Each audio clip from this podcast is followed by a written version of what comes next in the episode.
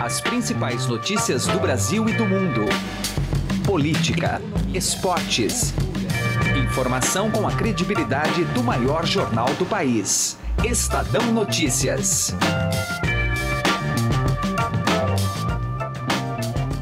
Olá, tudo bem com você? Eu sou Emanuel Bonfim e está começando a partir de agora mais uma edição do Estadão Notícias, nosso podcast com análises, entrevistas e informações sobre os temas mais importantes do momento no Brasil e no mundo. A campanha eleitoral ganha um novo contorno a partir dessa sexta-feira, com a entrada da propaganda obrigatória em rádio e TV. A exposição dos candidatos, antes restrita às ruas e à internet, cresce absurdamente. Com isso, há uma crença de que esse volume de inserções irá mexer com a posição dos presidenciáveis nas pesquisas de intenção de voto, favorecendo, evidentemente, aqueles que detêm mais tempo, caso do tucano Geraldo Alckmin. Ainda assim, não há plena segurança de que a TV terá este papel vital na definição do resultado do primeiro turno será um fenômeno a ser observado a partir de agora. A definição sobre o futuro de Lula é outro fator que deve mexer com a consolidação das candidaturas. Conversamos sobre estes e outros assuntos com o professor de Ética e Filosofia da Unicamp, Roberto Romano, que visitou nossos estúdios e foi entrevistado pelo jornalista Heisen Abac. Edição de hoje ainda apresenta um resumo de como foi a participação da candidata Marina Silva da Rede na série de sabatinas promovida pelo Estadão e a FAAP. Ela respondeu a perguntas de jornalistas e da plateia presente no auditório da Universidade em São Paulo. Na coluna direto ao assunto, José Neumani Pinto comenta sobre o processo de análise da candidatura de Lula no Tribunal Superior Eleitoral, TSE. Esse é o Estadão Notícias, seja bem-vindo e boa audição. Eleições 2018. Mudança é o mote da campanha dos candidatos à presidência no rádio e na TV. Mas as mensagens publicitárias do horário eleitoral ainda não deixam claro que eles pretendem mudar. Acompanhe a análise do professor de Ética e Filosofia da Unicamp, Roberto Romano, que conversou com Heisen Abac. A campanha eleitoral no rádio e na televisão começa nesta sexta-feira e vamos acompanhar se ela poderá ou não ter impactos na influência do voto do eleitor, que tem sido, neste primeiro momento de pesquisas eleitorais, mais forte entre justamente aqueles candidatos que têm menos tempo no rádio e na televisão. Mas para falar sobre o início dessa campanha eleitoral eletrônica, a gente vai conversar com o professor de Ética e Filosofia da Unicamp, Roberto Romano. Professor, obrigado pela presença aqui conosco. Obrigado a vocês pelo convite. Bom, inicialmente queria saber do senhor é, que, que, impacto poderia ter é, nesses tempos aí de mídias sociais aí engajadas, principalmente, uma campanha eleitoral no rádio e na televisão. O que, que o senhor espera dessa campanha no rádio e na TV? Olha, eu primeiro eu diria que nós temos uma novidade muito grande. E essa novidade eu acho que é muito importante. Nós pela primeira vez não teremos os super anabolizadores é, da propaganda. Né?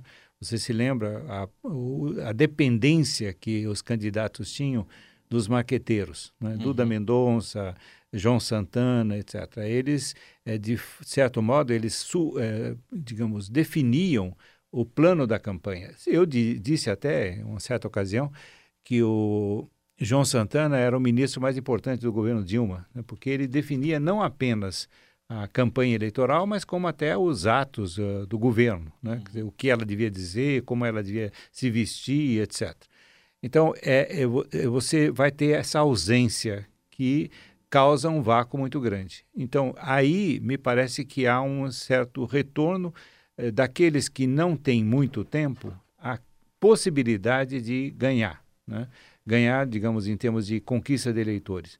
E aqueles que têm muito tempo não terão aquele, aquele super marqueteiro né, para definir uma, uma campanha. Então, acho que é uma novidade importante que precisa ser vista. Se a gente pegar as pesquisas sem Lula, que está com a situação ainda indefinida, Bolsonaro e Marina estão à frente nessa ordem, sendo que eles têm pouquíssimo tempo no rádio e na TV. E Alckmin está mais atrás, tem muito tempo, Meirelles tem muito tempo. É, essa questão do tempo para mal, para o bem ou para o mal, pode interferir? Pode. Eu acho que a propaganda não é uma questão de. não é uma matéria científica, não é uma matéria filosófica, é uma matéria de convencimento. E quando você tem condição de convencer, você justamente condensou o tempo para que a mensagem seja mais bem assumida. Né? E, e nesse caso, vai depender muito da inteligência das campanhas de utilizar bem esse pequeno tempo. Né? Se eles souberem utilizar bem, eles conseguem muita, muita adesão. Nós acompanhamos a divulgação já de alguns jingles né, das campanhas eleitorais. Praticamente todos falam em mudança, né, professor? Mas o que significa essa mudança? É, justamente esse é o ponto de um país em que as instituições deixaram de funcionar normalmente, em que a sociedade está perdida, e isso não é de ontem, isso vem desde longa data. Você tem é um país que não tem modelo de Estado e que não, não tem modelo de sociedade. É um país que acochambrou instituições. Você não tem, não pode falar do Brasil, por exemplo, segundo os padrões de um Montesquieu, equilíbrio dos seis poderes. Não existe isso aqui no Brasil. Então você não tem um modelo de Estado que funcione e você não tem uma sociedade que também funcione, porque veja a quantidade de atos vandálicos, de violência, de roubo e etc. que nós temos. Além do que, uma, um desemprego tremendo, uma economia que não se sabe bem para onde ir. Quando você teve o Plano Real, você teve um aceno de um sentido de visão econômica, de Estado e de sociedade. E isso se desgastou. Né? Você não tem mais o Plano Real funcionando. Então, veja, uh, quando se fala muito em mudança, é porque, na verdade, não se quer mudar. É, há, aquele dito do gato pardo, né? É, que é preciso tudo mudar para que nada mude. Né? Então, é, é, mais ou menos essa situação que nós estamos vivendo. Você tem gente que fala em mudança, mas não diz para quê, nem para onde. Se você tivesse um programa político vamos supor, liberal, você diria para onde você está levando o Estado e a sociedade. Se você tivesse um programa de tipo socialista, você também diria. Mas aqui nós não temos. Você tem uma, uma, uma falta de doutrina política que, na verdade, mostra uma falta de partido político. Você não tem partidos políticos, você tem agências para ganhar a eleição. É, é o bocismo norte-americano é degradado.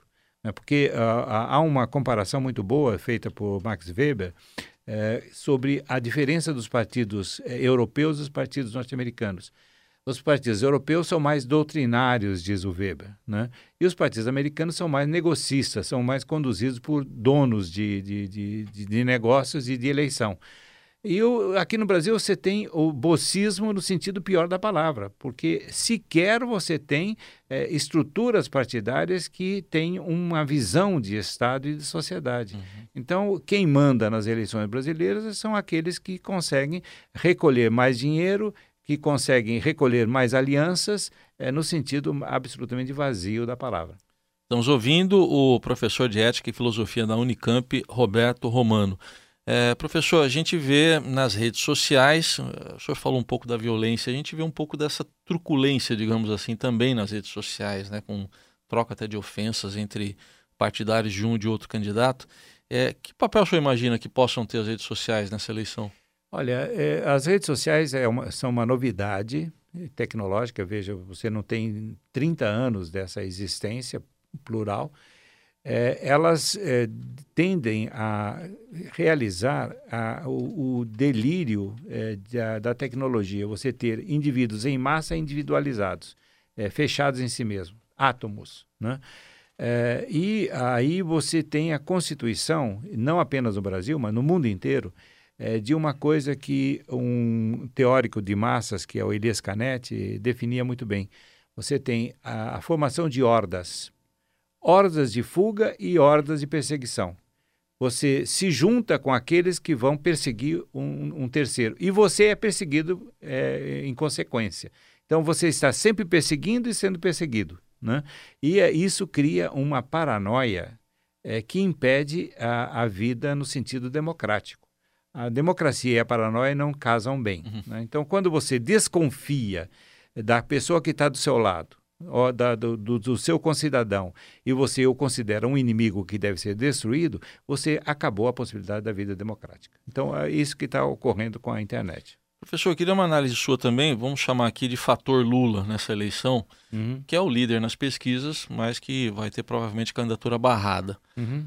Até que ponto pode ir essa influência do ex-presidente Lula na, na campanha? Isso vai depender muito do seu partido, Partido dos Trabalhadores. É, esse partido não está coeso, isso está bastante claro. São várias estratégias que aparecem é, para a vida pública, mas é, essas estratégias estão é, se degladiando internamente.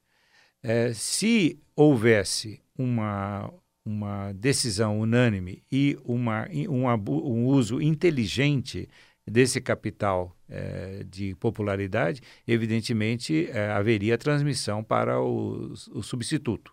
É, isso eu acho que não está ocorrendo. Então é preciso que esse partido diminua um pouco o seu tom triunfal, isso está ocorrendo muito, e assuma a sua capacidade interna de coesão e, ao mesmo tempo, a necessidade de administrar essa passagem.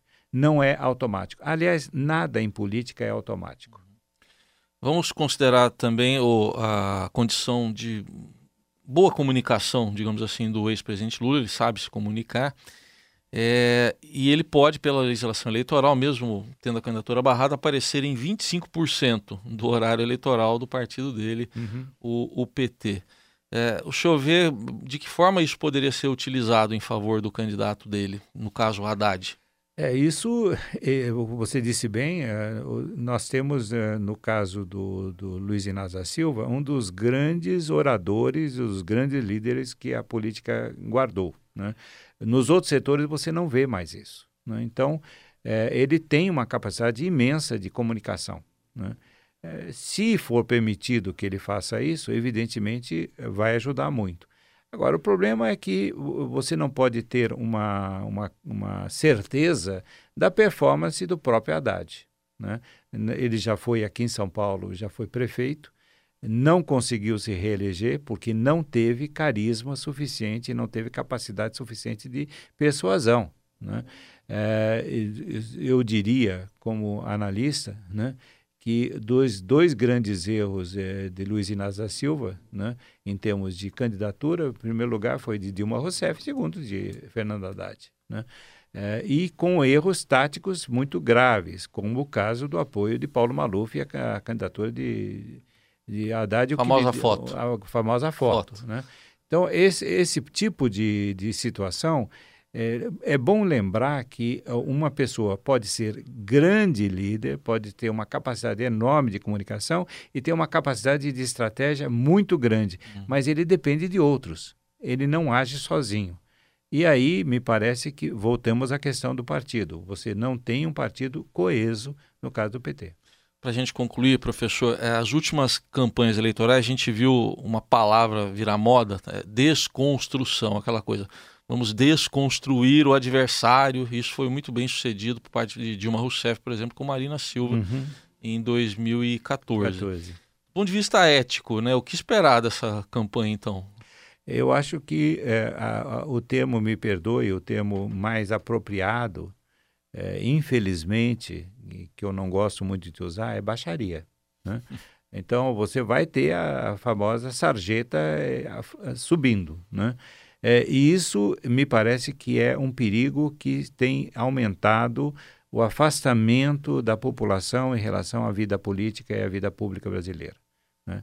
Há um apoliticismo que se prega muito, como consequência disso, que me parece um erro também, mas é preciso tomar muito cuidado com, com, esse, com esse tipo de técnica, técnica de sarjeta. Né? Eu acho que é preciso que ah, haja um mínimo de padrão ético eh, no trato entre candidatos.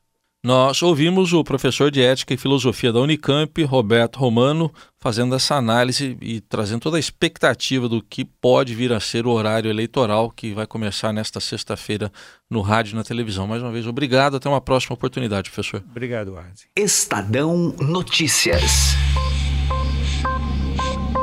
Direto ao assunto com José Neumann e Pinto.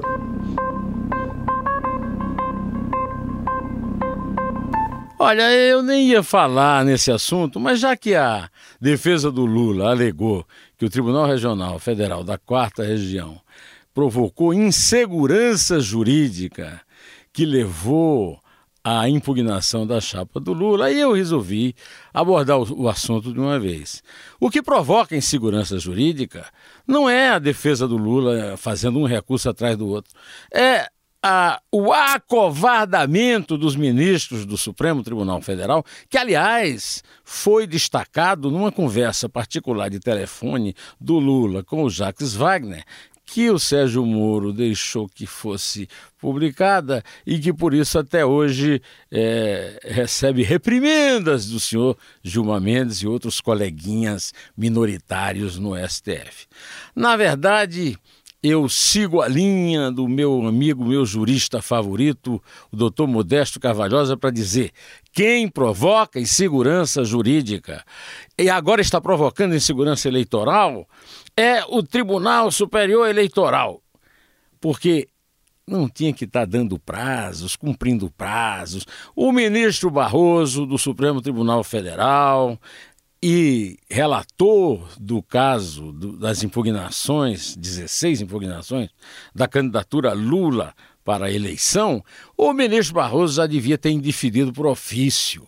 Pelo amor de Deus, a lei da ficha limpa impede que um condenado em segunda instância concorra a qualquer eleição. Agora imagine a eleição para escolher o novo presidente da República, o legítimo, que vai ser escolhido pelo voto o grande responsável pela insegurança jurídica, pela insegurança eleitoral, pela insegurança em que o país vive à véspera de uma eleição tão importante, é o ministro Barroso. E são os seus colegas do Supremo que, não, que já deveriam ter resolvido isso no TSE e no próprio Supremo há muito tempo, porque o eleitor não pode ir para a eleição sem saber nem em quem pode votar.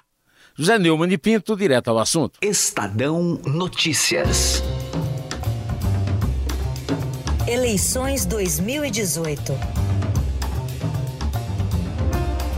A candidata da rede à presidência da República, Marina Silva, defende uma reforma no Poder Judiciário.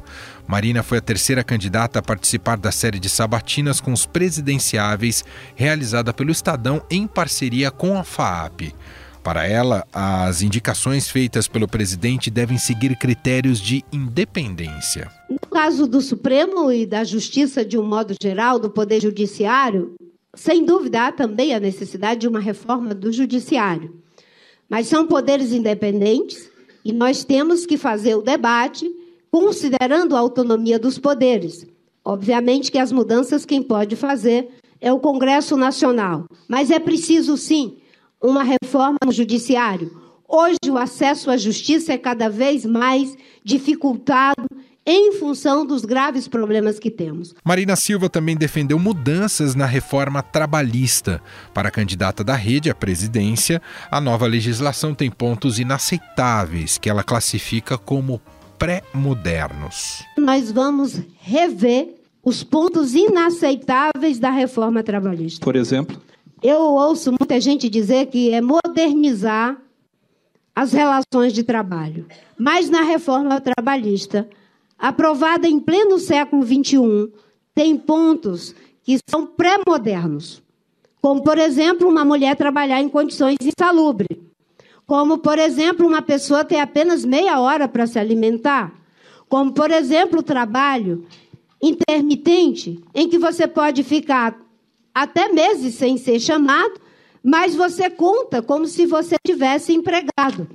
É preciso rever esses aspectos e isso nós levantamos como um debate no, no Congresso. Durante a sabatina na sede da FAP em São Paulo, Marina Silva também defendeu o controle dos gastos públicos.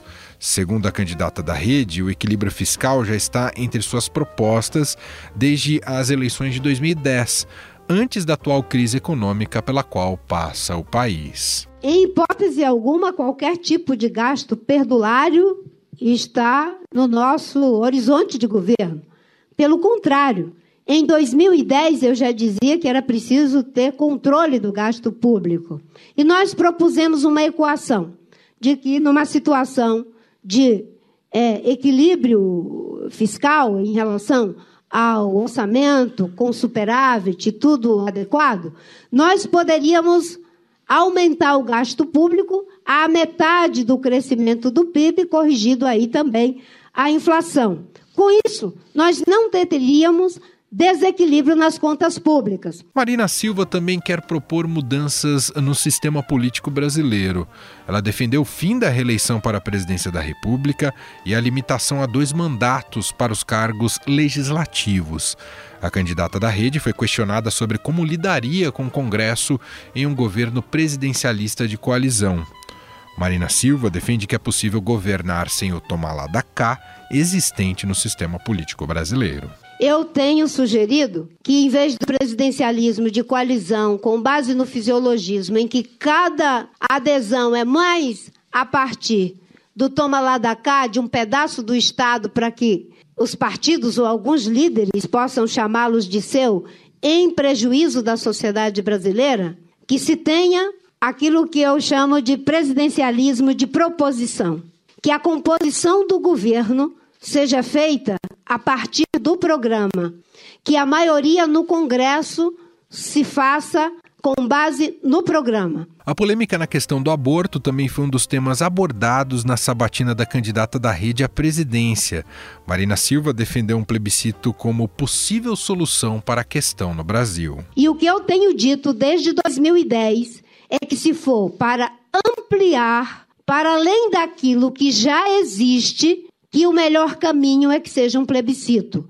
Não é deixar o Congresso de escanteio. Pelo contrário, a Constituição Federal assegura a possibilidade do plebiscito, do referendo, das consultas à sociedade. E para que situações a Constituição estabelece esses mecanismos de consulta? Em caso que seja, em casos que sejam muito polêmicos, ou em questões, como foi no caso do regime de governo, que já estava previsto na Constituição. Com relação à segurança pública, Marina Silva propõe um sistema integrado de ações entre União, governos estaduais e municípios. A candidata da rede ainda se disse contra a legalização das drogas e a revisão do Estatuto do Desarmamento. Não se vai resolver o problema da violência distribuindo armas para a população. Aliás, isso é algo que a gente tem que começar a pensar. Aqueles discursos que parecem os mais arrojados, aqueles discursos que parecem os mais fortes, entre aspas, são os mais frágeis.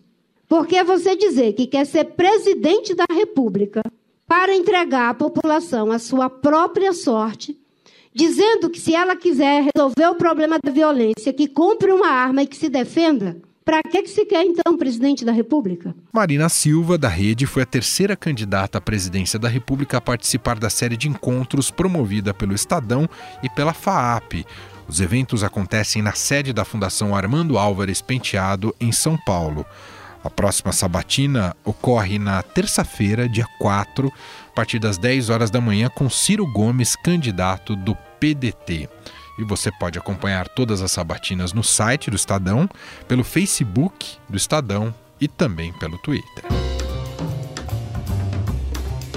Eleições 2018.